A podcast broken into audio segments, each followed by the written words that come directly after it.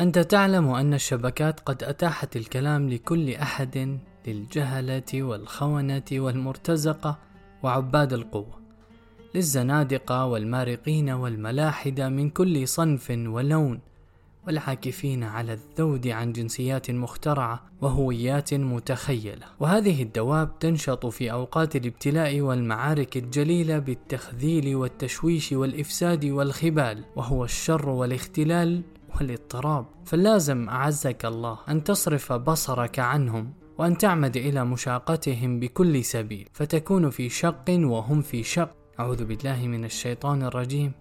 فلا تقعدوا معهم.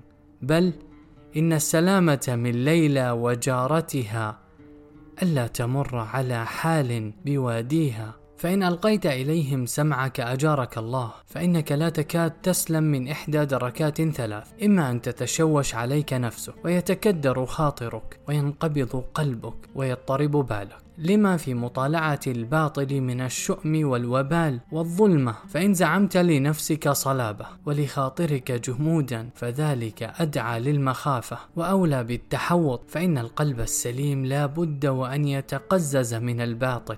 وتنفر عنه نفسه أبلغ النفور ولا يسكن للباطل إلا مريض القلب. فإن لم تبالي بذلك فأنت على خطر من تضعضع اليقين بالحق وتراخي الإيمان بالصواب وكسل النفس عن القيام بالصدق والصدع به لما يعتريها من الشكوك.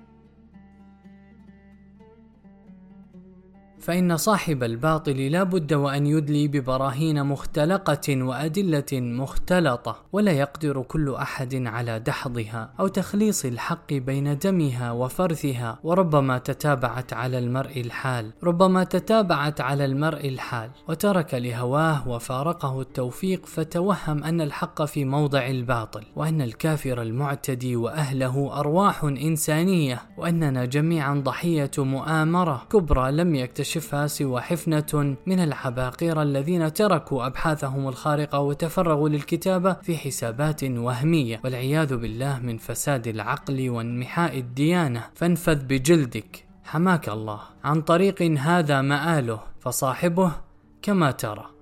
بين نفس مضطربة أو رأي متردد أو ضلالة ظاهرة مع ما فيه من تكثير لسواد أهل الباطل والأكل من آنيتهم النجسة فكن على حذر لأن هذا الشأن مما يصدق فيه أن يقال اصرف بصرك فحتى النظرة الأولى ليست لك.